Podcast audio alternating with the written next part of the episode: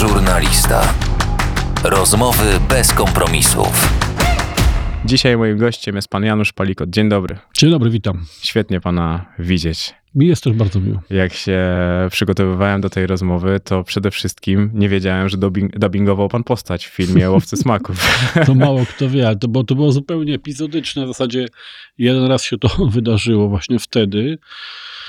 No, był to też taki moment jakiegoś zupełnego apogeum popularności w polityce jeszcze właśnie przed późniejszym kryzysem, ale ten rok 2008, 9, 10, 11 to, to, to było szaleństwo popularności, więc e, tak, namówiono mnie wtedy, żeby zrobić taką postać e, szalonego trochę rycerza walczącego z różnymi potworami właśnie, no i, i, i, tak. Łatwo było się utożsamić? trochę tak, ja trochę taki byłem w tej polityce jakby, bo, bo do końca to było przecież, to wiele rzeczy, które robiłem były no nie były jakby tak by zaplanowane na karierę, dawały popularność, ale to jest co Mhm. innego, ale na karierę, no objęcie funkcji, urzędu, ministra, premiera czy coś, to było po prostu bardzo dalekie od takiego sposobu działania i w tym sensie było coś takiego romantyczno-rycersko-szalonego w tym wszystkim. Bo walczył pan o wartości, które dzisiaj są stawiane na piedestale w gruncie rzeczy. I wtedy To- mogę, mogę chyba tak określić, że trochę robią z pana idiotę, Tak. a, no. a dzisiaj tak każdy spojrzy na ulicę i, i o to walczył Palikot, o to robił Palikot i No. kurde, to jest dla No. mnie niesamowite. Jest to rzeczywiście y, jakaś taka satysfakcja, bo wie pan, no z jednej strony wtedy byłem, byłem kompletnie niezrozumiały w wielu sprawach i ludzie rzeczywiście uważali mnie tak za szalonego takiego Don Quixota, który walczy z wiatrakami. No, Gdzie, kogo namówi pan na legalizację marihuany? Ale co w ogóle, nawet nie chcę tego słuchać, co pan mówi, pan dzieci narkotyzuje.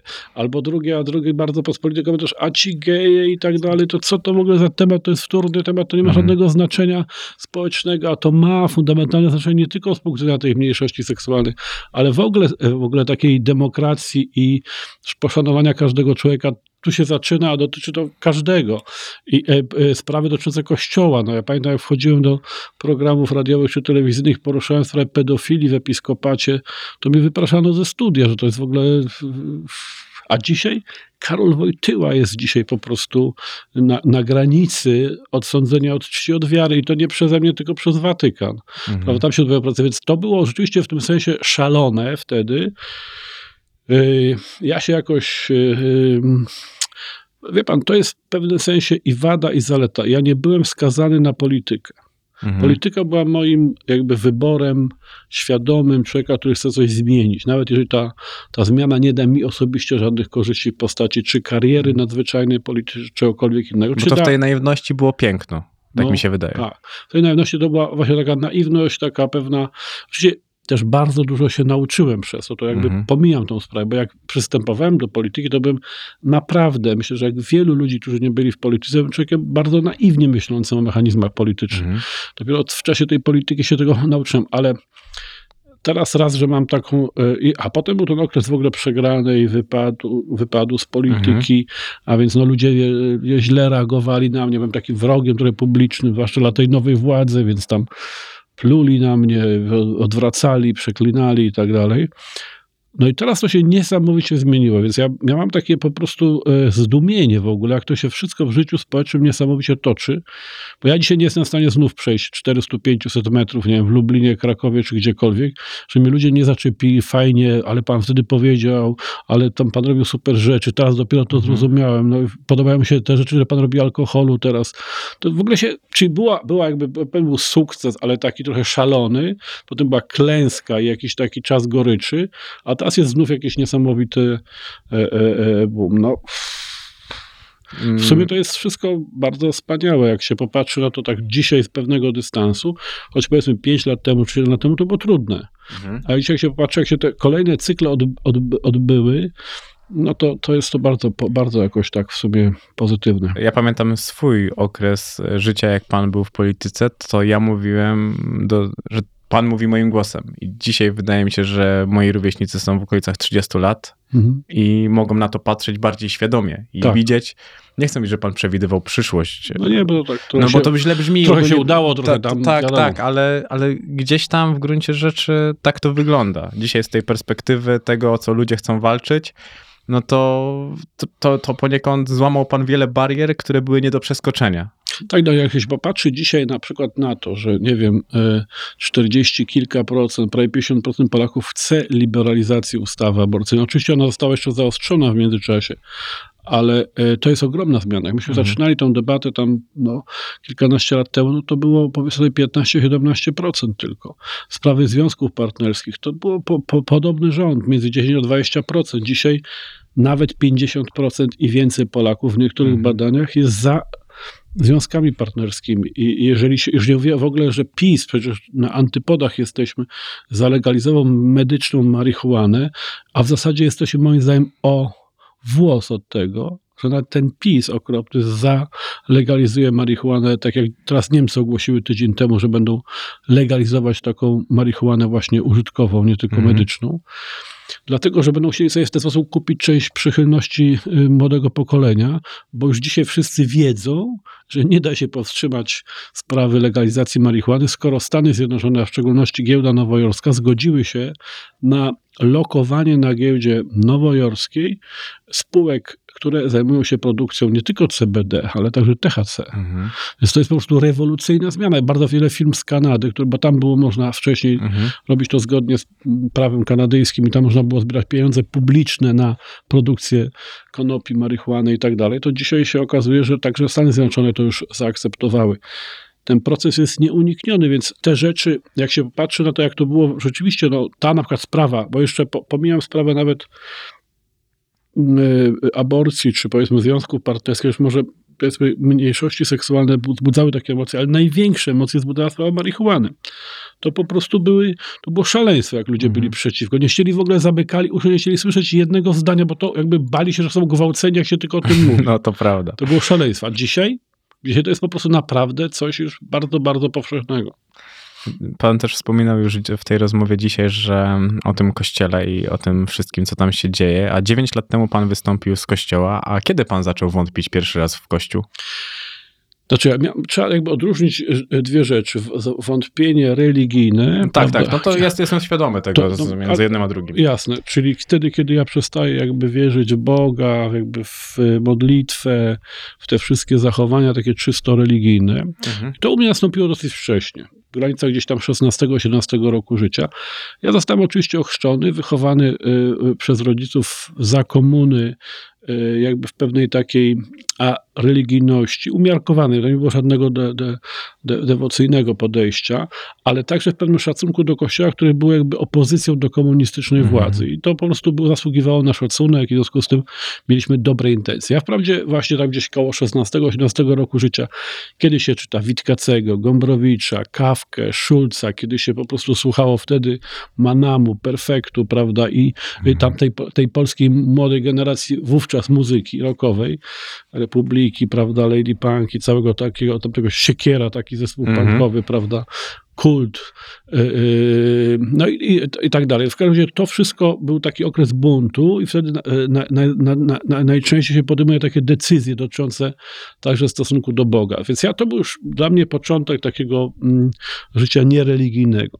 Ale potem z kolei, ponieważ skutek stanu wojennego, zakazu studiowania na państwowych uczelniach, ja musiałem studiować na Kulu, na którym nie chciałem, ale to była jedna uczelnia, która chciała mnie przyjąć, to, więc samo to już zasługiwało na Mhm. szacunek, bo gdyby oni mnie nie przyjęli, to ja bym poszedł do wojska, prawda, i zmarnował ten czas. Potem poznałem wielu fajnych ludzi z kościoła, takich jak e, już nieżyjący arcybiskup Życiński Józef, to, to była fajna postać w, w kościele, czy tam e, Tischner, czy prawda, tu można wymienić kilka tych nazwisk takiego jeszcze właśnie kościoła z czasów opozycyjnych, Mhm. który nie był uwikłany tak w politykę e, tą taką propaństwową, jak dzisiaj ma, widzimy to w kościele. I też był taki dużo bardziej oświeceniowy, tolerancyjny. Ja miałem taki, taki sympatyczny stosunek do tych ludzi, do instytucji kościoła, bo one pomagały opozycji w latach 80. y, odnaleźć się jakoś w tym trudnym czasie.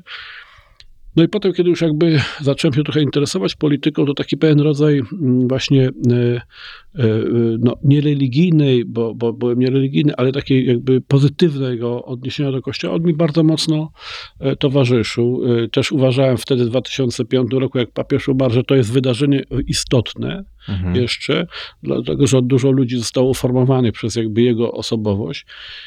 Ale pomału, i także ten moment cały czas, tak gdzieś do 2005 roku, to był taki moment, w którym ja, ja byłem, powiedzmy sobie, niewierzącym, ale prokościelnym, czy też Mhm. sympatyzującym z Kościołem jakoś, jako instytucją.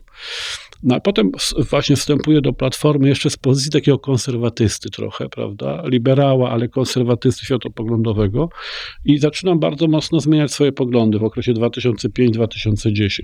No po pierwsze widzę, że jak bardzo ten Kościół jest zaangażowany w tą pierwszą kadencję PiSu, potem y, im bardziej wchodzę w, w szczegóły różnych rzeczy y, dotyczących życia społecznego, to widzę, że tu jest bardzo dużo no, y, właśnie myślenia w kategoriach siły i przemocy, a nie w kategoriach e, społecznej odpowiedzialności po stronie Mhm. Kościoła i że trzeba jakby y, no, no, się ponownie zastanowić, czy ten Kościół ma rację. Ostateczny kre- kres nastąpił w roku 2010, nomen omen katastrofy smoleńskiej, bo ja wtedy zobaczyłem właśnie w tych dniach, które wstrząsnęły każdym w Polsce wtedy, yy, pochówku e, Lecha Kaczyńskiego na Wawelu, co było, no, i było i jest absurdem zupełnym, bo to jest ostatnia osoba, która zasługiwała na to, żeby być pochowana na Wawelu, tym, tym bardziej, że był współodpowiedzialny za tą katastrofę, gdzie zginęło 96 osób, ale przede wszystkim był bardzo słabym prezydentem, ale właśnie Kościół jakby po- postanowił rozegrać całą tą sprawę dla siebie, dla, Mhm. bez względu na prawdę, bez względu na,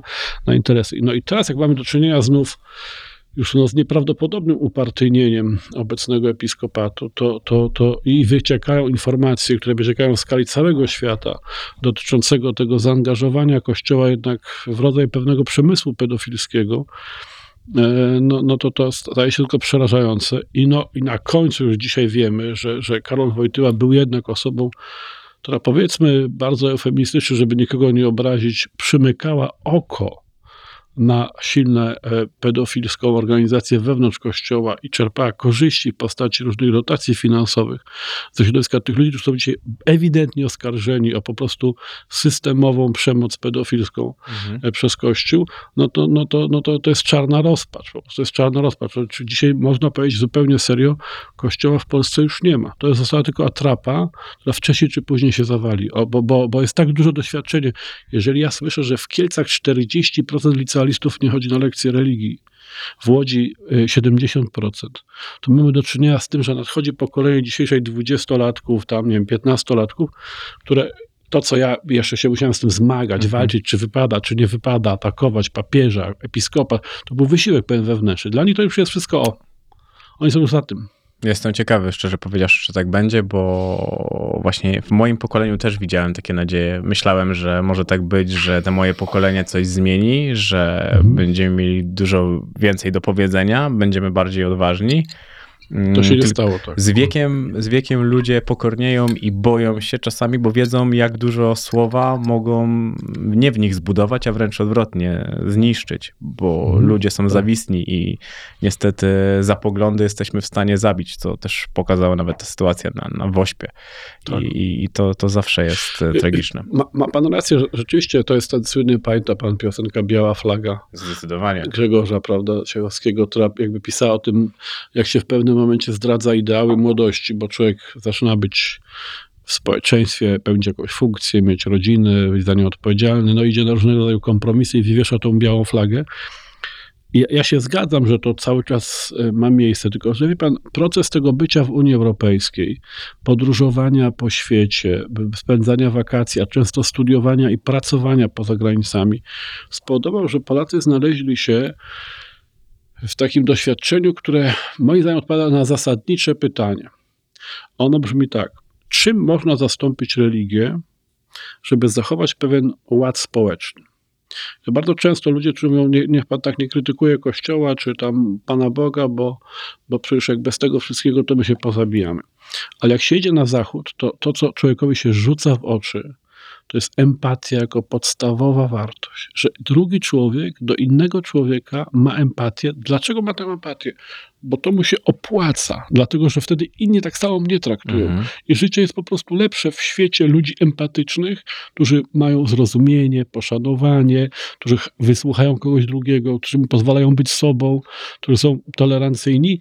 Ta e, różne odmiany tej empatyczności to jest współczesna dzisiaj, można powiedzieć, religia. Ona zastępuje tamtą wiarę, taką, która się wyczerpała, skompromitowała przez Kościół, nie ma potwierdzenia w nauce i tak dalej, ale trudno było ją zostawić, bo człowiek potrzebuje jakiegoś ładu, jakiegoś drogowskazu, jakiegoś kierunku. O, to odpowiedź jest bardzo prosta. U nas w Polsce to Bartoszewski powiedział, warto być przyzwoitym. Powiedziałby tak, warto być empatycznym. Mhm. Warto być empatycznym, warto być sympatycznym, warto być nastawionym na drugiego człowieka. Wtedy inni nas tak samo traktują i to wszystko powoduje, że nam się lepiej żyje. Mówiliśmy o zwątpieniu w Kościół, a zdarzyło się panu zwątpić w siebie? No tak, ma pan takie zawsze momenty, chociaż ja jestem jakimś nieprawdopodobnym y, a- optymistą, B, człowiekiem jakoś y, uważającym, że się da ze wszystkiego wyjść, z największego kryzysu, znaleźć coś dobrego. To aż po prostu profesor Obój Krzysztof, z którym lata współpracowałem, to podawał nieraz to, to po prostu za pewien niedościgniony, że tak powiem, i szalony w tym sensie e, dar, że ja po prostu zawsze widziałem coś dobrego w najgorszej nawet sytuacji. Ale były takie momenty, na przykład mm, powiem tak, miałem parę lat temu kleszczowe zapalenie mózgu skutek boreliozy. Mhm. E, I wtedy ja nie miałem żadnego e, zwątpienia w siebie. Czułem, że organizm muszę tak zmobilizować, żeby być tak silny, żeby dać radę, że w ogóle, e, w, w ogóle nie dopuszczałem przez chwilę nawet myśli, że ja sobie z tym nie poradzę. Sobie poradziłem z tą chorobą. Ale są czasami takie okresy, kiedy, bo mnie klęski mobilizują. Mhm. Mnie demobilizują czasami sukcesy. Rozleniwiają może. Tak, ja po takim y, sukcesie czasami miałem coś takiego, jak tam potem zaczęło być gorzej, ja sobie myślałem wtedy, jak ja mogłem wtedy zrobić coś tak e, e, absurdalnego. Czym ja się kierowałem, że spadałem tyle kłopotów później Mhm. dla siebie, dla najbliższych. I były to takie momenty, że jakby ja w tym sensie nie liczę się, e, jestem w jakimś sensie niedojrzały, że nie liczę się z odpowiedzialnością przed innymi z powodu tego, co robię. No oczywiście to, to, po jakimś tam czasie, ja dzisiaj mam 57 lat, no to, to jest inaczej, jak się ma 30 lat, 40 lat, a jeszcze bardziej niż 20 lat się ma. Y, y, y, Więc te pierwsze takie momenty zwątpienia się pojawiają wtedy, kiedy się przekracza pewną jednak barierę też wieku. Mhm. I człowiek zaczyna o tym myśleć, że, że mm, no, nadużył organizmu, nadużył po prostu zasad społecznych. Teraz trzeba tyle wysiłków włożyć, żeby to odbudować. Więc takie momenty są, tylko u- mnie one nie trwają długo. Ja nie, mam, ja nie jestem typem depresyjnym, nie biorę żadnych środków popie- poza alkoholem. No, ale to on, on, on w ogóle jest jakby szerszą formułą, bo to jest radość życia przede wszystkim i, i taki y, ludyczny charakter właśnie, spotykanie się z ludźmi i tak dalej. Natomiast ja nie potrzebuję żadnych środków, żeby, nie jestem przeciwko nim, bo wie- wielu ludzi tego potrzebuje i słusznie, że, że to mają. Ale czy to jest marihuana, czy to są jakieś psychotropowe środki, to są potrzebne człowiekowi, bo, psychika jest tak jak, nie wiem, wątroba. No. Wątroba działa, jeżeli o nią dbamy i Mhm. psychika działa, jeżeli o nią dbamy. Jak nie dbamy o psychikę, to potrzebujemy wsparcia, tak jak wątroba potrzebuje detoksu, czy tam czegoś innego. Ale ja jakoś generalnie nie mam takiej skłonności. Ja bardziej mam większy problem polegający na tym, że, że po prostu ja nie doceniam, biorę za dużo na siebie, za mocno się angażuję, że otwieram na raz 10 różnych frontów. To jest, ta, I czy to jest polityka, czy to jest biznes, czy to jest, nie wiem, pisanie książek, to za każdym razem jest to w zbyt wielu frontach. Mhm. Przez 13 lat byłem wiernym małżonkiem. Potem miałem 4 lata rozpusty. Jak żyło się pana, panu w, tym, w tej roz- rozpuście? Znaczy, znaczy, to jest zawsze coś takiego, że jak się jakby zmienia cała perspektywa życia, no nagle się wychodzi z rodziny. Ja miałem dwóch starszych, zresztą wspaniałych, mam do dzisiaj oczywiście synów, pierwszą żoną, ale no jakoś tam się nie udało. Yy, i jakby jest taki moment wtedy, jak to się nazywało, bachanaliów, czy też powiedzmy sobie yy, takiego szalonego właśnie tańca świętego Wita, to w średniowieczu Mhm. miało miejsce, że właśnie ludzie raz tam w roku mieli coś takiego, że nie obowiązywały żadne zasady. Każdy mógł spać z kim chciał, pić z kim chciał, robi, role się odwracały, Mhm. kobiety stawały się panami rodzin, a mężczyźni im usługującymi. To taki jeden dzień odwrócenia w wielu miastach europejskich XIII wieku, XII wieku, XI wieku, IX wieku miał miejsce. I, a jeszcze wcześniej to oczywiście było też w Grecji, w tych oszalałych właśnie pochodach Bacha, Bacha, Bachusa, w tych y, tańcach właśnie y, mm, kobiet, takich szalonych, dzikich, rozszarpujących y, ciele na kawałki i zjadających takie surowe mięso. No to były takie różne jakby katarzis w kulturze, czy to w Grecji starożytnej, czy później w średniowieczu, czy dzisiaj lata 60., Sex on the Beach, prawda, marihuana. To są wszystko te same pasy. Ja sobie wizualizuję teraz pada lata rozpusty.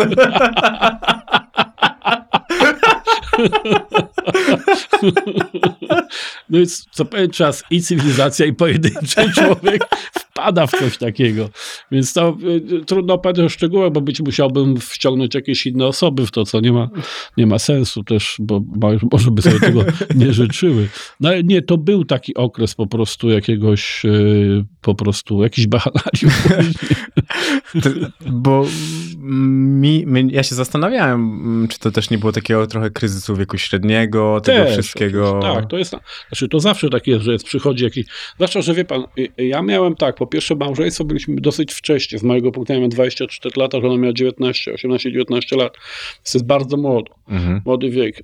W ogóle nie polecam nikomu zakładania e, rodziny w tak młodym wieku. To jest 40 lat, to jest dobry okres dla faceta, 30 parę dla kobiety, żeby z punktu widzenia doświadczenia życia, przejścia przez różne rozczarowania i tak dalej, mieć już taką, powiedzmy sobie, bardziej dojrzałą emocjonalność, nie Mhm. tylko taką porywczą, młodzieńczą, która wiadomo, że nie jest w stanie niczego ocenić do końca i tak dalej. Z drugiej strony, Gdyby nie tamten wcześniejsze małżeństwo, to pierwsze nie miałbym tych dwóch wspaniałych synów dzisiaj, Emila i Olka, a, a dwa, nie wiem, czy by się zostało kiedykolwiek na drugie małżeństwo, bo jak się późno zacznie, to już raczej nie ma siły i po prostu energii na... na, na Już na cierpliwości. cierpliwości, tak. Właśnie, a po trzecie wreszcie może, też tam to był, wie pan, to był inny czas, to był końcówka lat 80. Yy, i, Wtedy i też tak wszyscy trochę robili. to, wszystko, było- to należało tak trochę do tamtego porządku. Owczy pęd trochę. Taki, taki owczy pen. A teraz dzisiaj jest odwrotnie i, i słusznie, ale ja, ja, ja bym absolutnie bym, e, moi synowie mają 30, tam 32 lata, jeszcze no Emil już jest żonaty, ma, ma żonę Greczynkę, zresztą rok temu było, było wspaniałe, wspaniały ślub i wesele w Grecji, ale e, nie mają jeszcze dzieci, więc to się wydłuża jakby ta perspektywa i to jest bardzo dobre, dlatego że ludzie poznają siebie nawzajem w różnych sytuacjach, nie tylko krótko, okresowo w zachwycie. Ale tak, czyli, czyli takie zaczęcie bardzo wcześnie. I nagle pan ma, ma pan co, 40 lat, czy tam 30 parę w moim przypadku. Jest pan, udało się, jestem bogaty, zarobiłem masę pieniędzy, yy, zbudowałem domy, jeden, drugi, trzeci i tak dalej, i tak dalej. I co, życie w jakimś takim zwykłym, podstawowym sensie jest spełnione, Mhm. prawda? Yy, Bo są dzieci, jest rodzina, jest zbudowany dom, jakieś tam różne doświadczenia, podróże, pozycja społeczna i tak dalej. I to nagle jest za wcześnie. Jest za wcześnie po prostu. I człowiek ma potrzebę jakby, bo jeszcze nie ma dodatkowych takich, które przychodzą później w czasie jakby mm, takiej wiedzy, że to, że to wszystko jest trochę takie nieuniknione, biologiczne, że trzeba to z większym dystansem widzieć. Mhm. E, I, i potem się właśnie wpada w taki jakby taką, taki korkociąg tego wszystkiego, czego nie zrobiłem w związku z małżeństwem, wychowaniem dzieci, karierą, zarabianiem pieniędzy. Pan, jak byłem, y, nigdy nie epatowałem pieniędzmi, ale jak byłem w, tym, w tym, tej Ambrze, w tej mojej pierwszej firmie, do dziś notowanej na giełdzie warszawskiej, to byśmy jeździli pierwsze 10 lat, a byłem 13 lat prezem, używanymi samochodami. Bo wszystko, co zarabialiśmy, przeznaczaliśmy na, na, na kolejną linię rozlewniczą, na kolejną tam jakąś frakcję technologiczną. E, I, I to był taki po prostu e, absolutny, no taki trochę klasztorny wychów, po prostu te pierwsze lata 90., bo żeby się w ogóle utrzymać w tym wszystkim, to trzeba było bardzo, to biznes chodził łatwo, ale też dużo pieniędzy się traciło, bo, bo było dużo kradzieży, braku regulacji, firmy upadały, kupowały towar, znikały i tak dalej Mhm. to wszystko razem wymagało jakiegoś niesamowitego, yy, no takiego powiedzmy sobie i, determinacji, i szczęścia, ale też yy, takiej dyscypliny, że po prostu pilnuje się tych finansów. Więc Mhm. ci, co ich nie pilnowali, bardzo szybko przegrali.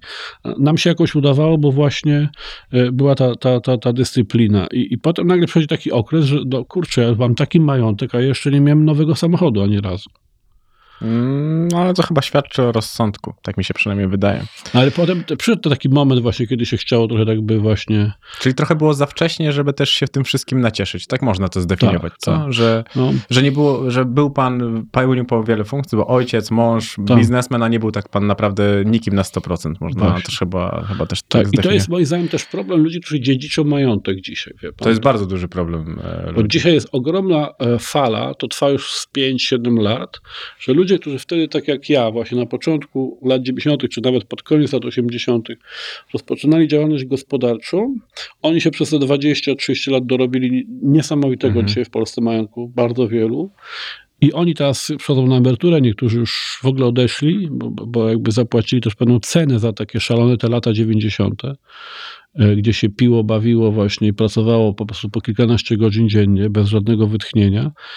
I oni po prostu przepisali to albo dziedziczyły to ich dzieci, które jakby wyrosły w braku takiego głodu, że muszę mieć nowe buty, spodnie, muszę coś zjeść, prawda, Mhm. dobrego, bo nigdy tego nie jadłem w życiu. To my, co To bardzo dobrze mi znany głód, bo ja, z niego wyrosłem. No Właśnie, to kto wyrasta z tego głodu, to to ma dużą w sobie taką e, strzałę. I to go bardzo mocno pcha do, do przodu. Natomiast e, te, te, te dzieci, tak jak moje, e, one już się wychowały jednak no, w, w pewnych warunkach komfortowych, porównując z tym. Nigdy nie miały takiego poczucia, że nie będzie co jeść, albo że nie będzie ich stać na, nie wiem, na, na podręcznik, czy cokolwiek innego. Ja, ja musiałem od wcze- wczesnych e, pierwszego, drugiego roku studiów zarabiać pieniądze, żeby się utrzymać w ogóle Mhm. na tym tym jest to w ogóle zupełnie coś innego. No i Czyli teraz pan miał tą strzałę. ja miałem tą strzał. Ja ją mam do tej pory. Ja myślę, że to, co mnie dzisiaj nakręca, dlaczego ja znów rozkręcam kolejny biznes. Mam 14 spółek, kilka zakładów produkcyjnych i, i, i dlaczego e, po tym wszystkim, po takiej długiej przerwie w tym znów jestem nakręcony Mhm. na zrobienie firmy globalnej, pierwszy raz w moim życiu i tak dalej, to, to wszystko jest, wynika jeszcze z tamtego, z tamtej energii, z tych lat 90., z tamtego głodu, że tak powiem. Mimo, że już nie jestem głodny, ale jakby taka potrzeba by dokonywania, działania, robienia, stawiania sobie maksymalnych celów, ona jest po prostu genetyczna u mnie, Mhm. po prostu w tej w mojej psychice jest genetyczna. Natomiast widzę, że em, następne pokolenia, które nie mają takiego tego, one są po prostu, często idą w kierunku a, akademickim, profesorowie, często w kierunku artystycznym, jacyś artyści, malarze, aktorzy i tak dalej. No, a część z nich ma po prostu ogromny problem, bo dziedziczy to wszystko, ma jakieś poczucie odpowiedzialności czy też obowiązku, żeby to, co rodzice zbudowali, kontynuować, to im nie pasuje. W ogóle. A, a, a to trudno mi jakoś zerwać z tym wszystkim, powiedzieć nie. I, I tkwią w takim świecie, ja spotykam takich ludzi jeżdżąc po Polsce, tkwią w takim świecie e, nieautentycznego życia. I to jest najbardziej przerażające, bo co by człowiek nie robił, najważniejsze jest po prostu być sobą w tym wszystkim i, i dążyć do tego, żeby jakąś własną energię, która jest moją podstawową miłością i tożsamością, żeby ją wyrazić po prostu w życiu. Ojciec nadużywał alkoholu, więc przez długie lata mówiłem sobie, że absolutnie nie będę pił. Miał pan takie inne postanowienia, z których czas postanowił zażartować? No rzeczywiście, jako można powiedzieć, jeden z y, królów alkoholu, No, bo to jest naprawdę dobry żart w tym wszystkim. do, doszedłem, nie wiadomo gdzie. No ale y, tak. nie, człowiek ma wiele takich postanowień. Oczywiście niektóre są śmieszne, że na przykład nie, nie, nie tego, nie, nie przytyję albo tam nie zrobię czegoś innego. No to nie są rzeczy, które są ważne. Mhm. e, czy też nie będę tam e, e, angażował się więcej w politykę. To- To już powiedzmy bardziej skomplikowana sprawa. Natomiast em, ja myślę, że w ogóle e, istota człowieka polega na tym ciągłym podnoszeniu się i upadaniu, czyli my musimy mieć takie postanowienia, Mhm. nie dać rady, bo najgorszy człowiek to jest, wie pan, taki, który dał zawsze radę. Dał zawsze radę, on nie ma poczucia klęski, nie ma rozumienia, że jest Mhm. czarno-białe, czy tam szare, tylko właśnie, że widzi wszystko w jednym kolorze, po prostu, że jest jakieś. To, to tacy ludzie są bardzo niebezpieczni, oni są często fanatykami właśnie i, i jakimiś takimi nieżyczliwymi dla innych ludzi, e, pół, pół ludźmi, pół bogami. Natomiast e, my wszyscy musimy wiedzieć, że, że, że podejmujemy postanowienia, trzeba je podejmować. To chyba ten powiedział, Ed- Marek Edelman, że on jest tak zwanym, mm, to było tak powiedziane, jest tak zwanym yy, yy, chyba innych użył słów, ale to jest humanistycznym pesymistą, czyli on tak, on wie, że on jest przekonany, że człowiek ciągle upada, Mhm. że człowiek nie może być dobry, ale nie mamy innego wyjścia, tylko wierzyć w to, że człowiek może być dobry. Ja też wiem, że, że nie dotrzymam kolejnych swoich zobowiązań, że nie będę jadł chleba, nie będę jechał za szybko samochodem, to jest modny Mhm. temat teraz. Tak, zdecydowanie w ogóle. To hipokryzja, hipokryzja innych polityków e, po prostu tak razi po oczach. Nie, że- to jest właśnie, znaczy, to jest znów pułapka. Ja właśnie się zastanawiam, czy sam Tusk ze swoimi doradcami nie wymyślili tego, bo na końcu to będzie służyło Donaldowi Tuskowi. Przecież jak można, y, każdy z nas, kto jeździ samochodem, przekroczył 100 km w terenie zabudowanym. Jak ktoś mówi, że nie, to kłamie. Ja nie przekroczyłem. Nie mam prawa jazdy. No dobra, okej. To dotyczy paru procent społeczeństwa, zgódźmy się, bo większość ludzi, którzy jeżdżą, Tak, ja, Mają- uważam, ja uważam, że tak zrobił prawie każdy. prawie każdy, no i właśnie, prawie każdy. Oczywiście zawsze są wyjątki. I teraz tak, w związku z tym, że robił to prawo każdy, no to PiS, który się rzucił na tego Donalda Tuska, to prawie zabił ludzi, że powinien się wycofać z życia publicznego, że to jest nieodpowiedzialne. Pokazuje, jak wyglądają zwłoki potrąconego e, człowieka z samochodem jadącym z prędkością 100. Naprawdę, jak robili, tak. bo nie widziałem tego. Wariaci, no Bo wariaci. tam ci pewnie policjanci już są oficerami. Ale teraz co się dzieje? Znaczy zwykły człowiek, który wie, że też przekroczył. Jak jemu się wmawia, że on tak jak Tusk, który jechał notabene z Kodą jeszcze, bo gdyby jeszcze jechał jakimś Jaguarem, czy, No. czy prawda, Bentleyem, to powiedzmy by, czy Range Roverem, to jeszcze by wyglądało na jakiś, ale jechał zwykłą Skodą, którą jeździ większość Polaków, bo ten typ samochodu, Mhm. prawda, jedno, jechał 107, był trzeźwy, oddał prawo jazdy, bo mu zabrali, nie robił z tego żadnej awantury. Czyli każdy sobie myśli tak, to mnie też tak potraktują. To też jestem takim potencjalnym zabójcą. Bo przecież jak mamy w Polsce absurdalnie ułożone przepisy, które po prostu, jeżeli wjeżdża pan z Warszawy na Poznań, ale taki zakręt na koniec Alei Jerozolimskiej, tablica jest już za zakrętem. A jest, czyli niby pan jest w terenie zabudowany, ponieważ 50-60, a wszyscy tam jadą 80-90 albo 100 na godzinę. Wszyscy, wszyscy, którzy tam no, dzień w dzień, tysiące samochodów. Bo to jest tak ustawione, że musi być absurdalne. W związku z tym wszyscy wiedzą, że ten atak absurdalny na Tuska to jest, więc ja już zaczynam dochodzić do wniosku, że być może oni sobie to wymyślili w Platformie, żeby zrobić taki numer, bo wiedzieli, że PiS się na to rzuci i na końcu będą mieli sympatię zwykłego człowieka, bo każdy się musi zgodzić z tym, że to jest absurd robienia z tego takiego po prostu wariactwa. Ale teraz zostawmy y, tą szaloną politykę na, na boku, tylko jest coś takiego, że jest ileś takich różnych postanowień, które sobie człowiek robi i trzeba je robić. Ale najważniejsze jest tak, jak mi się to nie uda, bo każdemu na ogół coś tam się nie udaje, bo nie dotrzymam właśnie czegoś. Od prostych spraw Mhm. dotyczących jakiejś, nie wiem, nie, punktualności poprzez, y, y, y, nie wiem, mycie zębów staranne do, do wreszcie właśnie niejechania szybko samochodem, po różne sprawy związane z niepiciem, czy tam z czymś tam. To ważne jest, żeby jakby to nie rujnowało mnie w całości jako człowiek. Mhm. Że ja m- mam, z tego wyciągam wnioski, oceniam siebie po prostu tak czy inaczej, ale daję sobie kolejną szansę. Bo jest coś takiego w ludzkiej kondycji, że po prostu człowiek to jest osoba, istota, która się w pewnym sensie y, y, nie sprawdza co jakiś czas, ale to wcale jej nie pozbawia wiary, że następnym razem będzie lepiej.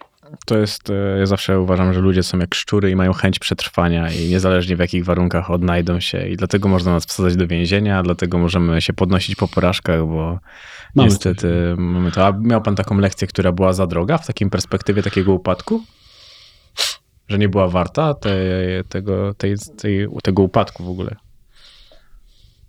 No ja się zastanawiam, czy ostatnia faza w polityce, bo jeżeli w ogóle cokolwiek miałbym zmieniać w moim życiu, ale raczej, Tylko polityka. wolałbym raczej niczego nie zrobić, mi się wydaje, że to jest jakaś prawda mnie, więc to tak, ale polityka się składała z kilku etapów i była ta ostatnia faza, w której ja już wiadomo było, że, że, że, nie, że już jestem bez mandatu społecznego, a jeszcze jakoś nie potrafiłem do końca z tego zrezygnować.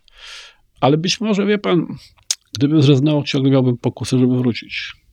A jeżeli to się do końca wytrzyma i się wszystkie te straty poniesie realne, które wynikają z prze, przegranej politycznej, to wtedy może ma się właśnie jakby ostateczną taką odporność na, na pokusy te, te polityczne. Więc w sumie jestem ogólnie zdania, że wszystko, co było, ponieważ było, to musiało być. Czyli było warte swojej ceny. Było warte swojej ceny. Tak. I najgorsze nawet rzeczy, których jest- jest trochę, one są po prostu.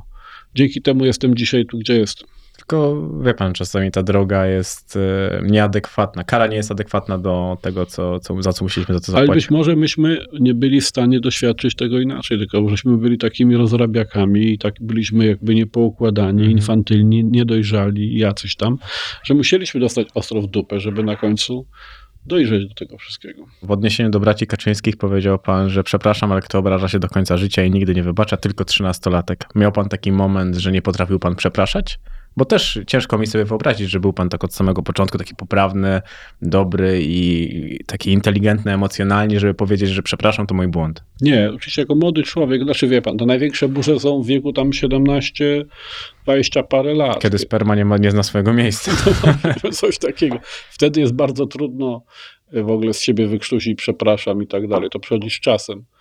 E, natomiast tak, no też były takie momenty, tylko z drugiej strony ja byłem jakiś poddany takiej presji przepraszania. Ciągle mnie dziennikarze mówią, nie niech pan przeprosi za Kaczyńskiego, że pan powiedział, że tam Ale jest... to już późniejszy moment. Tak, późniejszy. No właśnie, to, to potem to mi się jak samo wydarzyło, bo mnie wszyscy do tego zmuszali bez przerwy.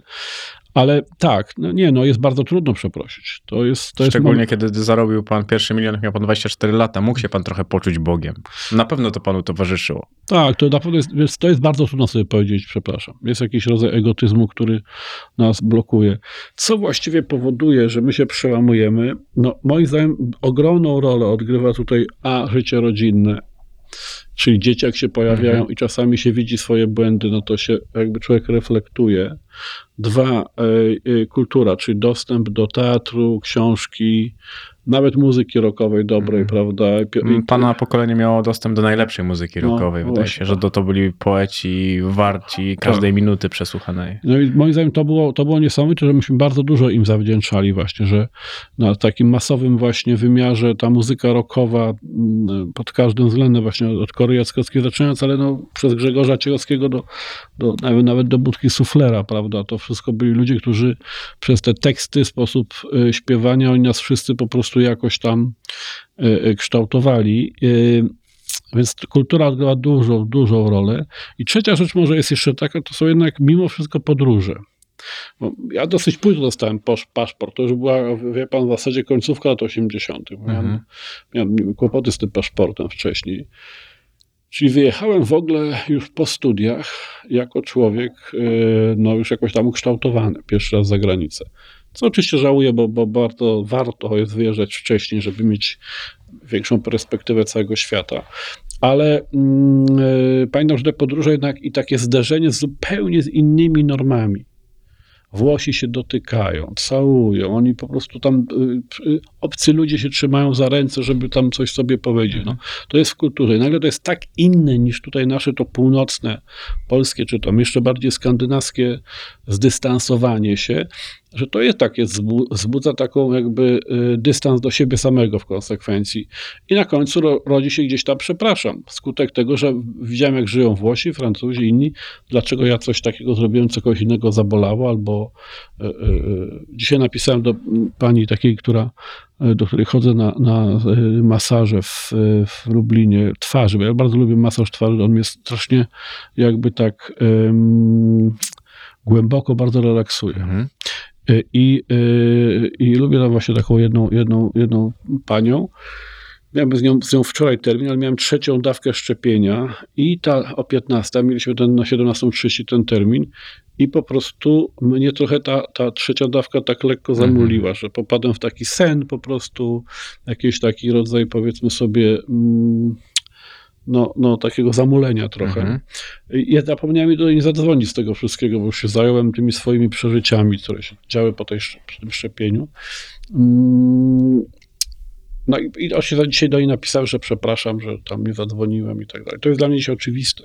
Mhm. Że jak coś zrobiłem niewłaściwego, to, to piszę przepraszam i, i, i powtarzam to dwa czy trzy razy, żeby ktoś się nie czuł urażony, że, że i nawet, nawet nie wiem, jak mi mogło to nie przyjść do głowy, no ale wie pan, nagle pan się poci, to tamto. No wiadomo, i... że to jest akurat e, ugruntowane czymś. Zastanawiam się po prostu, czy, czy przepadł pan kiedyś właśnie w tej swojej pozycji i, i w tym wszystkim po 24 lata, kiedy ma się tak dużą kasę, to jednak e, rzeczywistość sam... trochę się ugina pod nogami. Może ten kryzys pierwszego małżeństwa, jakaś taka pewna jakby zawziętość już w pewnym momencie, uzasadniona lub nie, że tam się nie udało, że jestem źle traktowany.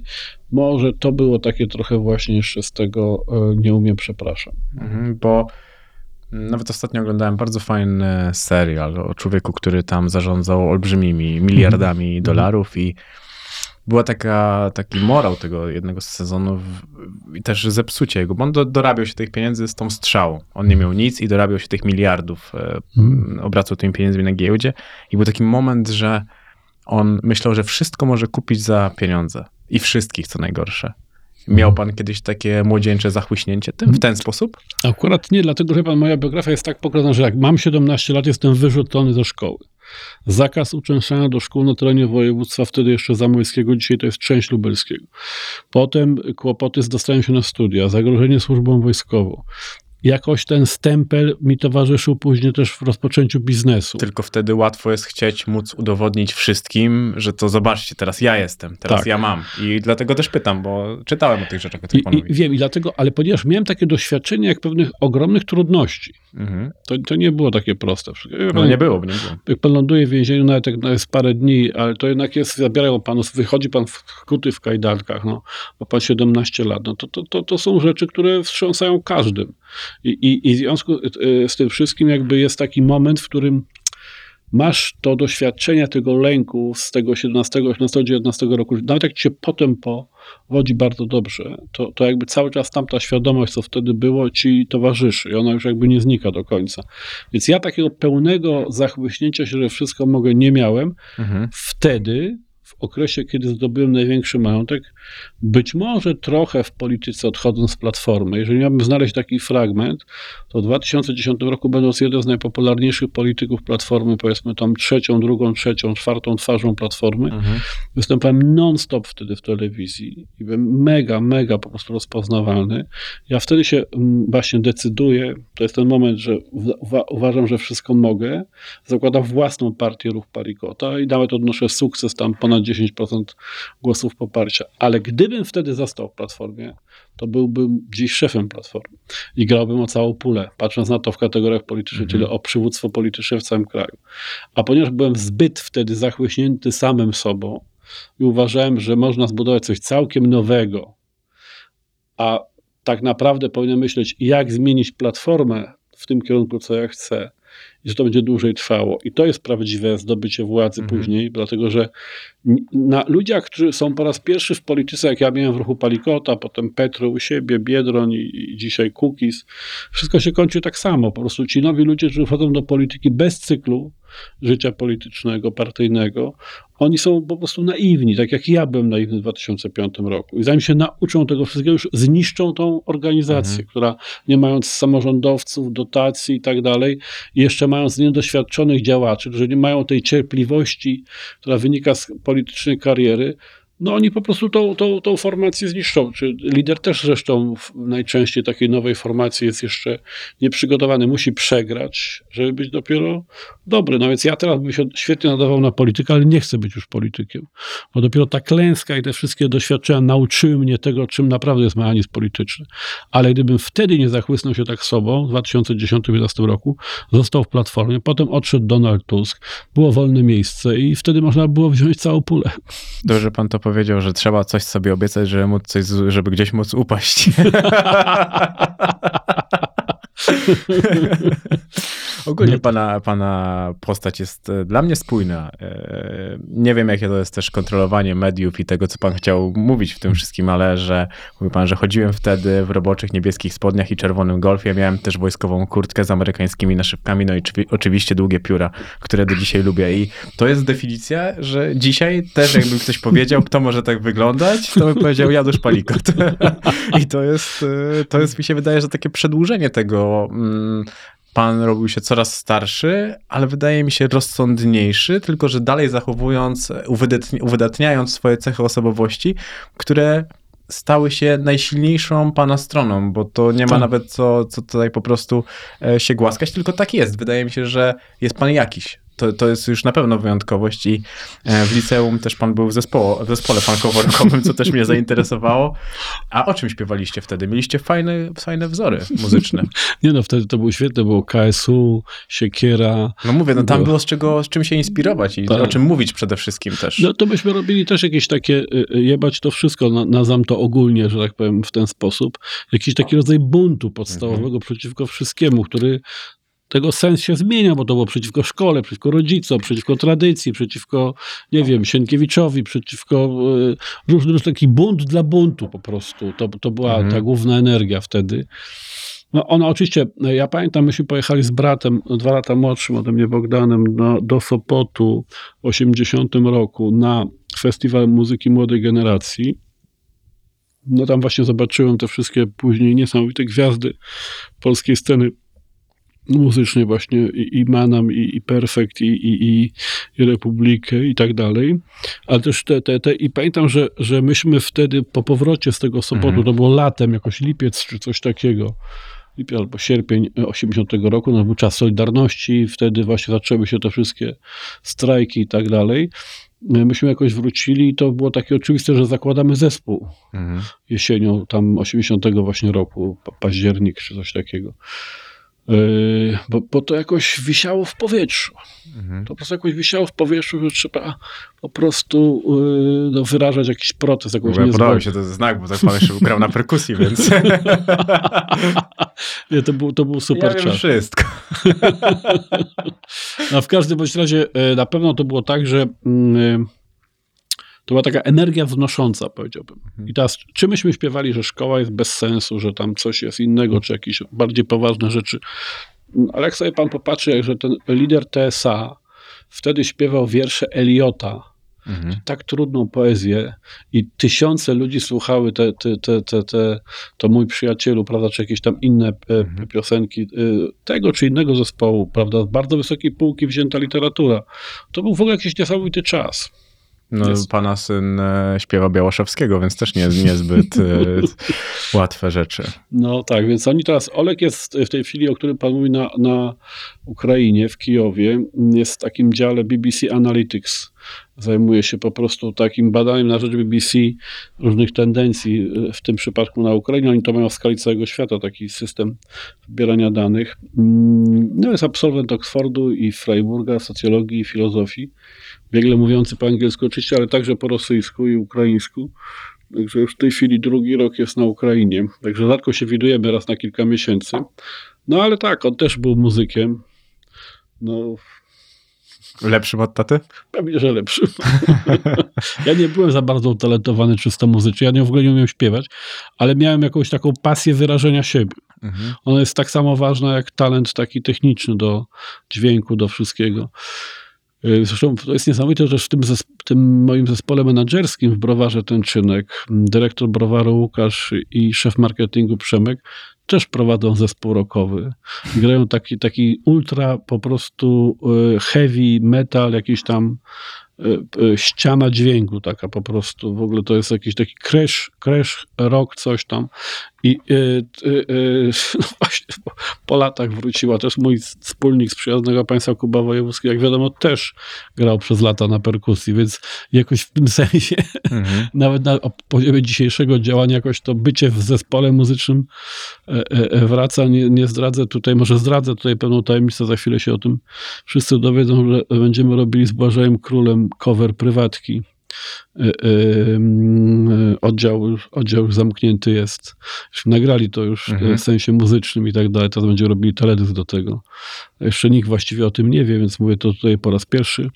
No ale właśnie znów po latach znaleźliśmy się wszyscy, Wojewódzki, ja i tak dalej, znaleźliśmy się znów w zespole. Mhm.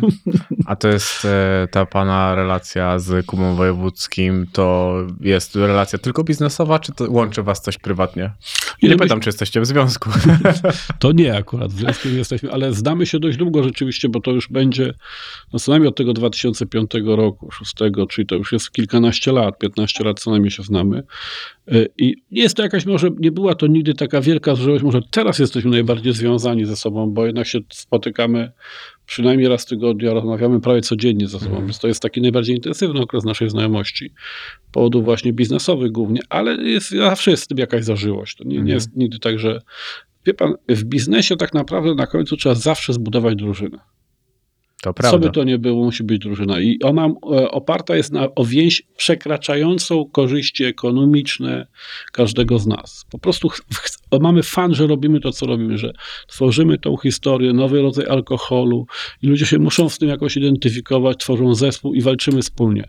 Przychodzą różne kryzysy, które są zawsze, bo ktoś tam coś zepsuje w pracy, coś się stanie i tak dalej, to ta drużyna wtedy zawsze to ciągnie. Mhm. Nie miał pan tak, że bał się pan czasami robić niektórych rzeczy ze względu na to, że jak patrzę na, na to wszystko, co jest dookoła, no to był pan pionierem niektórych rzeczy i przychodziły na nie moda po czasie, kiedy już pan, pana nie ma, jak w polityce. I nawet z tym alkoholem. Czasem takie mam, że jestem zbyt awangardowy. Tylko, że wie pan, no mamy, rok mamy genialny. Że ja mam w tym roku 1000% wzrostu. Mhm. Tysiąc. Nie 100%, nie 200, tylko 1000% wzrostu.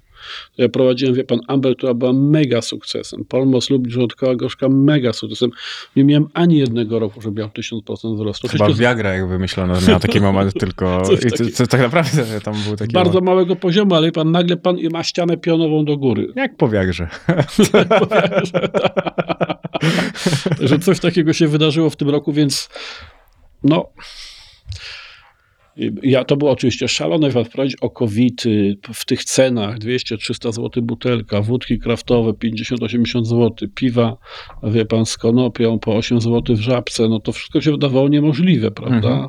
Nikt tak po prostu nie robił, żeby to, ale to by się postawili konsekwentnie, jak ja zostałem szefem niecałe dwa lata temu, konsekwentnie postanowiłem zrobić po prostu produkty, które mają emocje społeczne, które są e, bardzo wysokiej jakości, w związku są nietanie, ale dajemy to właśnie jakość i emocje społeczne dajemy razem. I w związku z tym mówimy, trzeba zapłacić więcej.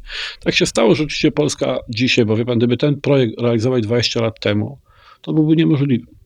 Dlatego, że 20 lat temu nie było w Polsce tylu ludzi zamożnych, nie byliśmy po 15 latach w Unii Europejskiej, nie było ogromnych zasobów kapitału, który dzisiaj w Polsce powstał.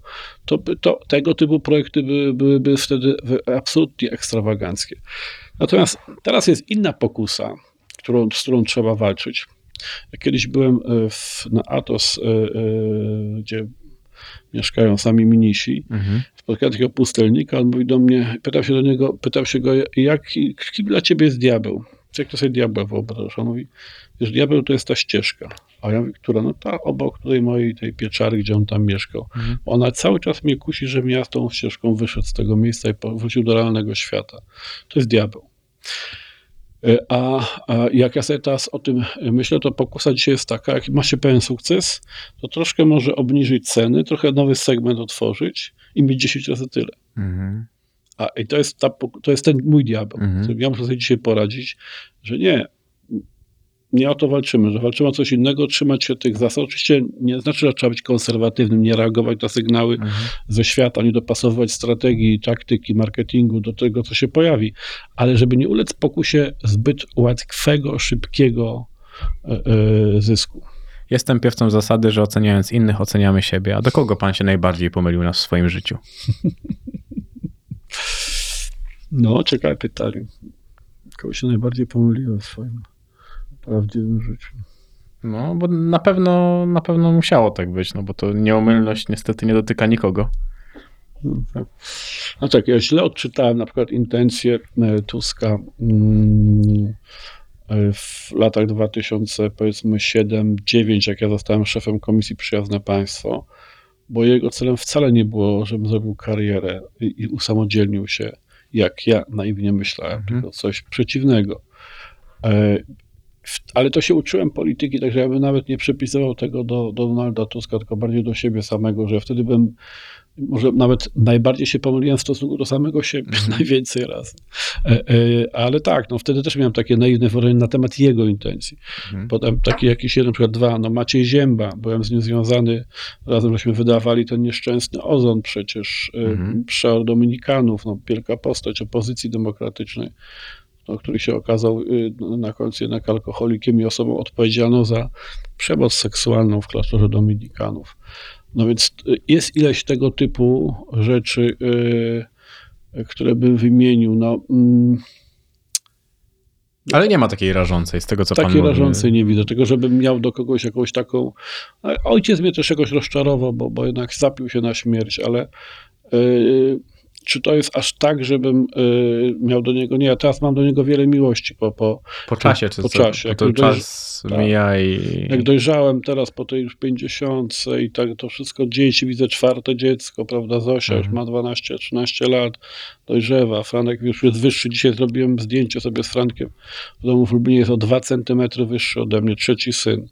No to ten moment, kiedy już dzieci są wyższe od ciebie i tak dalej, to już po prostu zaczynasz tak patrzeć jakby i na ojca przez to swojego, Mhm. i na, na, na dziadka, i na wszystkich, na innych ludzi w swoim życiu, nawet równolatków, których spotkałeś 10 Mhm. ileś lat temu, po prostu jakoś inaczej, bo już jakby wiesz, że to przy, są po prostu kolejne etapy pokolenia, że to wszystko jest jakby czymś więcej niż jakimś jednostkowym błędem. Mhm. Spokorniał pan też. No trochę chyba tak, tak, chociaż, tak to brzmi. chociaż tego sz- szaleństwa w marketingu mi nie brakuje, ale, ale tak, jest coś takiego. Może też, wie pan, napisałem dwie ważne książki. Jedna się już ukazała e, o, o poezji Bolesława Leśmiana, ontologia na, na, na marginesach Leśmiana o jego poezji, m, to tam w 2019 roku. Teraz skończyłem taką książkę o Józefie Czechowiczu, takim poecie z Lublina, ale wybitny bardzo. Mało znany poza, poza poetami. Trochę można powiedzieć, zapomniałem, chociaż Miłosz mu bardzo dużo zawdzięczał. I nie wiem, jakoś napisanie tych dwóch książek, to są napisane z pozycji takich filozoficznych i jakiegoś takiego podsumowania swojego stosunku w przypadku Leśmiana do śmierci, Mhm. a w przypadku Czechowicza do miejsca, w którym żyje.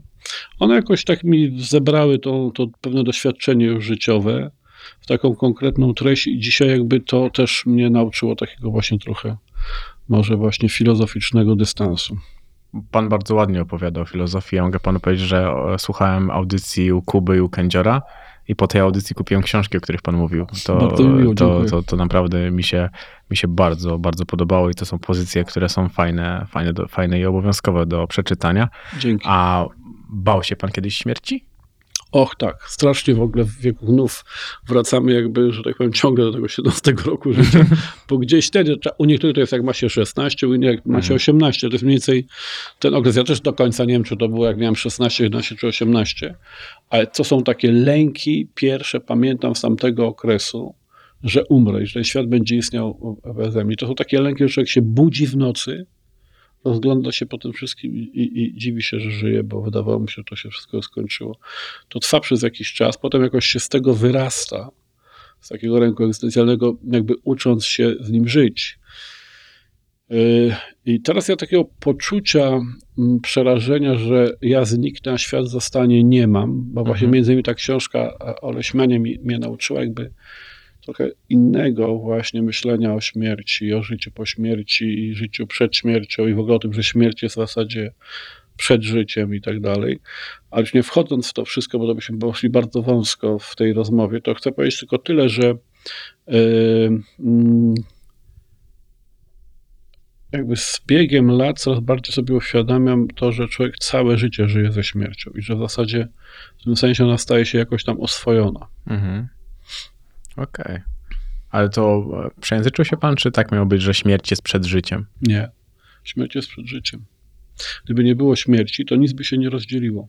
Wszystko Mhm. byłoby tym samym. Nie byłoby żadnej różnicy. Coś musiało umrzeć, coś Mhm. musiało pęknąć, coś musiało się rozdzielić, żeby mogło powstać życie. Znaczy, życie jest pochodną śmierci. Najpierw była śmierć, potem jest życie. Z pana ust też padło, że często powtarzam, że tak pół żartem, pół serio, bogaty jest ten człowiek, który ma czas. I zastanawiamy, czy jest pan zamożny w takim wypadku. Jestem bardzo biedny. Ostatnie rok czasu jestem najbiedniejszy na świecie. To fajnie, bo tutaj mam też dalej akurat, że latam samolotem, by nie jeździć. No to wiadomo, że tak. Ale jest taki dowcip, który ja co powiem czas opowiadam, on jest przestary, wszyscy go znają, ale on dokładnie wyraża tę historię. Niemiecki przedsiębiorca jest w Afryce, w Kenii, chodzi po plaży, jak to taki przedsiębiorca na wakacjach nie bardzo wie, co ze sobą zrobić, patrzy jakiś mie- miejscowy, ciemnoskóry Mhm. mieszkaniec leży cały dzień na plaży. Jeden dzień, drugi dzień, trzeci dzień, czwarty dzień go widzi, on tam w cieniu jakiejś palmy sobie poleguje i patrzy, prawda, w nic, coś w niebo Mhm. albo, albo w ten. W końcu już nie wytrzymuje i tam zaczyna z nim gadać jakoś po, po angielsku, łamaną angielszczyzną. I tak sobie, po co ty tak leżysz cały dzień? No idź, zobacz, złap jakąś rybę. Ja to od ciebie tą rybę kupię. Złap rybę, zrobisz jakieś pieniądze po prostu. Jakby sobie, wiesz, sprze- sprzedasz pięć takich ryb, to sobie kupisz, rozumiesz, wędkę, sprzedasz 50, sobie kupisz łódkę. Będziesz miał, sprzedawał 500 takich ryb z tą łódką, będziesz wywoził siatką, przywoził, sprzedawał, do wszystkich hoteli dostarczył. Zatrudnisz sobie pracowników, oni będą wykonywali najcięższą robotę, wiesz, kierował tym wszystkim. A potem następnego roku będziesz miał dwa a- albo trzy takie, takie, takie łódki, czy takie jachty. I wtedy sobie, wiesz, pojedziesz na wakacje będziesz leżał na plaży i całe dwa tygodnie nic nie robił.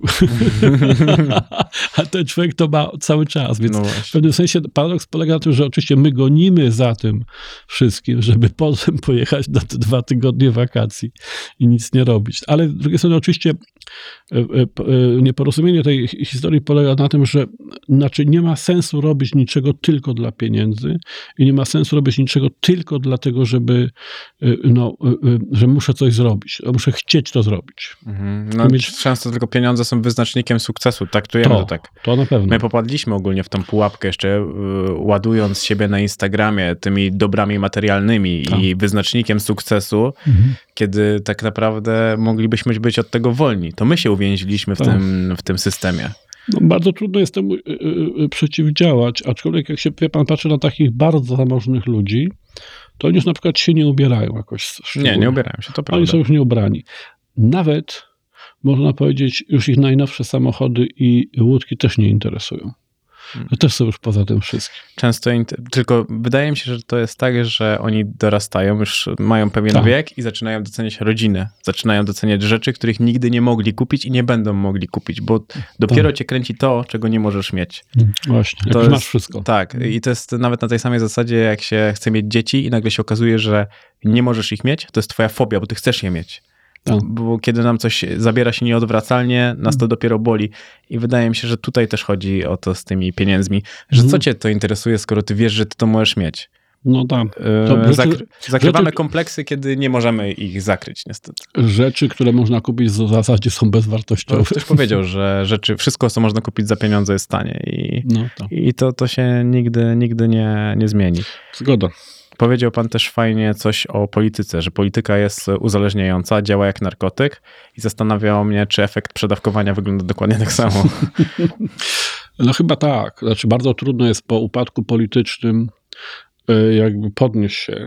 Mm, Tam i- też by się przydał odwyk, niek- odwyk niektórym. No, ja, i oczywiście ja może byłem troszeczkę w innej sytuacji, bo miałem wcześniej karierę biznesową, jakąś tam niezależność finansową i tak dalej, co moim zdaniem wcale mi nie pomagało, tylko przeszkadzało w polityce, bo miałem większą nonszalancję. Mhm. A gdybym wiedział, No to jest to poczucia się trochę jak król. No właśnie, że ale- trochę wie, ma, mogę więcej niż oni, bo oni nawet nie byli w połowie tego miejsca, no bo mógł pan patrzeć na nich jak na debili. Ja tak patrzę. Tak. Czyli niewątpliwie pan tak na nich spoglądał Tak. i mógł pan powiedzieć, że oni nawet nie wiedzą, oni zmieniają zasady życia przedsiębiorcom, a oni nigdy w gruncie rzeczy nie, Nie byli... zarobili, no tak. właśnie.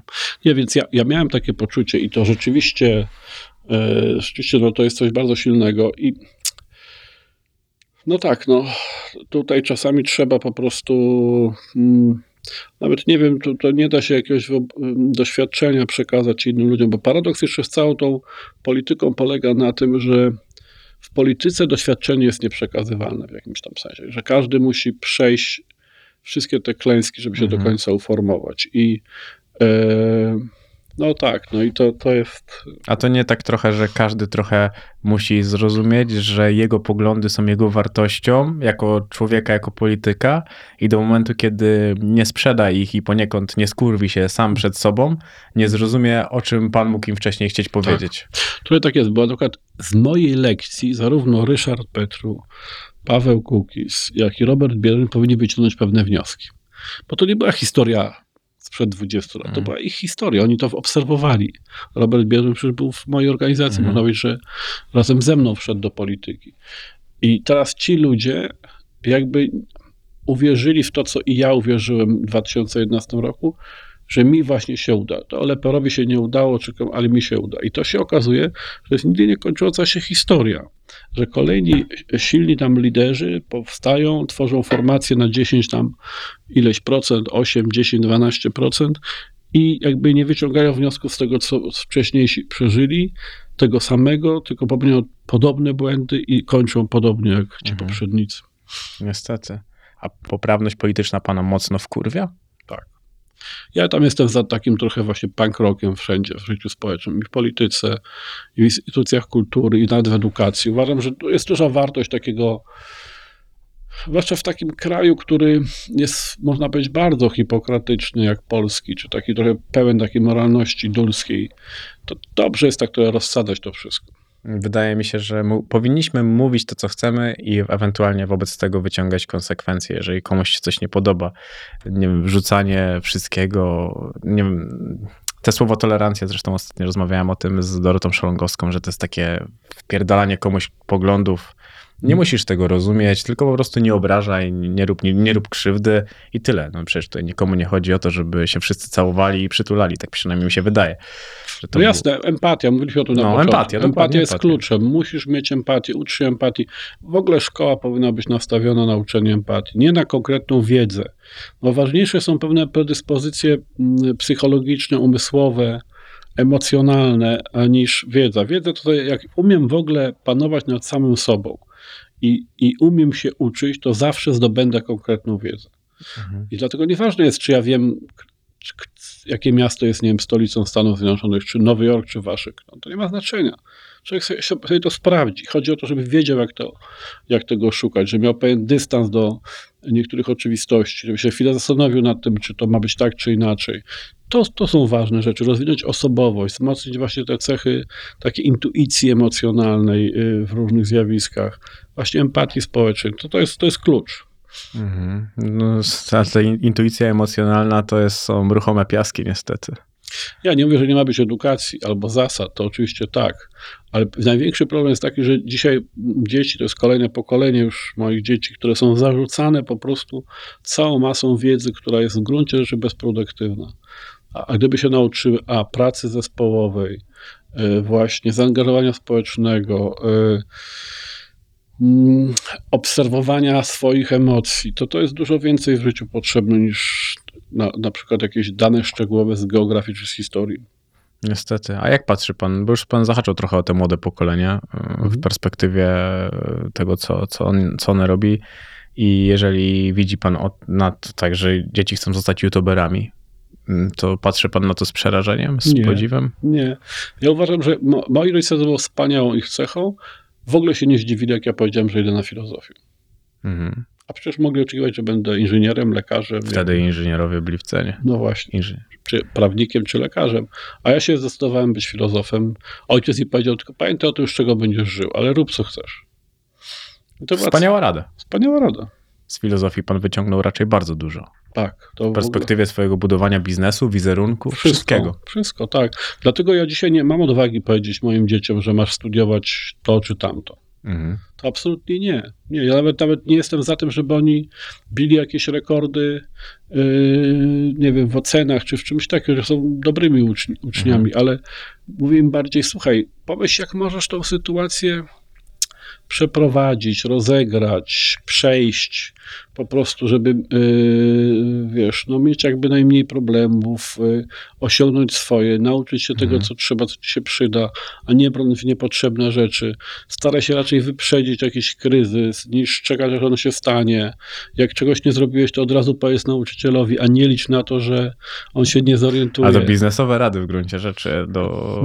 To są biznesowe rady. A jak to wszystko będziesz robił i teraz na przykład Franek jest po prostu mistrzem w szkole, ponieważ zawsze do wszystkiego się zgłasza, po prostu bierze udział we wszystkich możliwych konkursach, jakichś tam olimpiadach i tak dalej. Mhm. I wszystko jedno teraz, czy on ma same sukcesy, czy nie. Nikt nie ma samych sukcesów, czy ma nawet więcej niesukcesów niż sukcesów. Ale jego aktywność, zaangażowanie, uczestniczenie nauczyciele doceniają. Już tylko z tego powodu zbudował sobie przewagę w klasie nad innymi uczniami, że jest po prostu jakby takim liderem aktywności. Mhm. A jest e, jeden z pana synów takim dzieckiem, jakim pan chciał trochę być? Hmm. No bo przez to wszystko, o czym pan mówił, jeżeli chodzi o dorastanie, miał pan pewne trudności. Nie mógłby paść na pewno idealną wersją samego Nie, nie, siebie. a... ja byłem bardzo się- znaczy tak, Olek był takim, y, drugi syn, był takim krnobnym bardzo synem. I takim w ogóle w konflikcie cały czas. Troszeczkę w tym sensie przypominał mnie i Zośka. Ciekawe epoki właśnie chciałem powiedzieć. I Zośka też jest trochę taka. Natomiast Emil i Franek, czyli starsi z, tych, e, tego, z tej pary rodzeństwa, oni są bardziej jakby zrównoważeni, zdyscyplinowani, bardziej jakby uspołecznieni w swoich Mhm. zachowaniach, tacy bardziej arbitrażowi niż tacy rozdający wyroki, prawda, bardziej Mhm. negocjują niż, niż przesądzają i tak dalej. To, to, ale z kolei no, Emil jest y, y, takim tak zwanym y, y, y, y, postdakiem, czyli takim między, między doktorem z habilitacją a profesorem juniorem w Stanfordzie, który jest drugą uczelnią na świecie. Pracuje e, w mikroekonomii, no więc odniósł ogromny sukces, mimo że nie był, można powiedzieć, bardzo trudnym e, te, e, uczniem czy, czy dzieckiem. No oczywiście miał swoje tam zawsze jakieś różne historie. Nie da się przejść w ogóle przez e, dzieciństwo, młodzież bez jakichś wyskoków, bez jakiegoś alkoholu, narkotyków, jakiegoś tam, nie wiem, jechania za, za szybko samochodem. To jest, ale to właśnie jest nie wszystko, bo jeżeli nauczę ludzi na ogół przez moje własne osobiste zachowania, nauczę dzieci e, pewnego rodzaju postępowania ze sobą samym, a tego nie uzyskam mówiąc im, jak trzeba robić, tylko Mhm. robiąc. Jeżeli dzieci widzą, jak ja reaguję na kryzys, na napięcie, na sytuację, na rolę w domu, prawda, to one to chłoną podprogowo, podświadomie. Jeżeli tylko się wymądrzam, tu zrób, tu zrób, ale tego nie robię sam, Mhm. to żadnej nauki nie ma w tym związanej. Więc y, ja dlatego się w ogóle nie martwię, że dzieci zrobią jakąś głupotę. Mhm. Kto się nie upił, prawda, na jakimś przyjęciu sylwestrowym, mając 16, 17, czy tam 18, czy nie wiem, 20, ale każdy. Mhm. To tak samo jak z tym Tuska No 107. tak, tak, tak. To jest to samo, każdy się napił, każdy czegoś tam spróbował, co było niedozwolone. I w tym nie ma żadnego problemu. Chodzi o to, że czy mam mechanizmy, które mi pozwalają potem sobie z tym wszystkim jakoś poradzić. Mhm. A to już tak e, dobijając do, do brzegu, czuje się pan spełniony jako ojciec? Tak. Czwórka dzieci, trzech synów i córka. I, i, I dwaj starsi synowie, no to już jakby w pewnym sensie są karty rozdane, bo mają po 30 lat, Mhm. więc wiadomo już kim są. No, oczywiście jeszcze przed nimi w ogóle masę życia i bycia ojcami, być może i tak dalej, ale mają fantastyczną w ogóle drogę życiową. No, szkoda, że mieszkają obydwaj poza Polską. No, na szczęście nie jest to dzisiaj problem, żeby się odwiedzić i spotkać, nawet jak to jest tam ileś godzin lotu samolotem. Natomiast, a ja też tak nie mam takiej potrzeby codziennego kontaktu, bo oni są dorosłymi ludźmi już, że jak się spotkamy raz na parę miesięcy, to jest nawet fajniej, bo jest tyle do opowiedzenia, co się wydarzy, wydać tą zmianę, Mhm. te różnice, że to jest, a że oni są samodzielni, zarabiają, płacą swoje rachunki, działają, to super jest. Tylko duma. No, bardzo jestem dumny z nich. A Franek z Zosią, no mają 14-12 lat, to jeszcze takie nie jest e, e, Mhm. roz, rozdane do końca. To się może potoczyć jeszcze w różnych stronach, ale są bardzo wspaniali, także to są... Ja też, e, jak Emil z Olkiem mieli te 14 lat, to ja wtedy nie byłem z nimi, właśnie to był okres tego, tej separacji czy Mhm. rozwodu, więc jakby nie obserwowałem tego bardzo trudnego momentu wychodzenia z chłopca w kierunku mężczyzny i też z dziewczynki w kierunku kobiety, co się właśnie teraz dzieje w przypadku Franka i Zosi. Być może bym tego nigdy nie był w stanie dobrze zrobić, gdyby nie te wszystkie koleje losu. Dopiero Mhm. teraz mogę tak to jakoś fajnie obserwować, mi się wydaje. No to jest piękny moment. Czas to piękna perspektywa. Tym ładnym zdaniem zakończmy. Dziękuję, bo Dziękuję było bardzo bardzo. miło pana poznać. Ja również. Dziękuję. Wszystkiego dobrego.